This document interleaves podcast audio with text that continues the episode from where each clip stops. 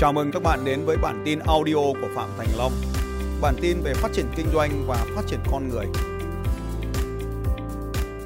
Xin chào những người bạn của Phạm Thành Long và hôm nay là ngày cuối cùng à, của năm 2020 và chúng ta đã gặp phải một năm gặp vô cùng nhiều sóng gió và nhiều thách thức và tôi tin rằng là trong cái thời gian ngắn ngủi vừa qua à, chúng ta đã có được những cái sự trưởng thành nhất định vượt qua những cái khó khăn và tôi tin rằng là mỗi cái khó khăn trong cuộc đời xảy đến chúng ta nếu chúng ta nhìn nhận nó như những cái thách thức để mà chúng ta trưởng thành hơn à, thì tôi tin 2020 vừa rồi sẽ là một năm mà có thể bạn đã đạt được những cái thành công chứ không phải là chỉ là một năm mà đầy những cái biến cố đúng không ạ? À, chúng ta cũng có thể nhìn thấy rằng là năm vừa qua năm 2020 này chính là một năm mà Việt Nam có cái sự tăng trưởng thuộc về top các quốc gia có sự tăng trưởng lớn nhất thế giới. À, điều đó không chỉ là đánh giá cao cái năng lực kiểm soát khủng hoảng tốt của chính phủ mà nó còn là sự nỗ lực của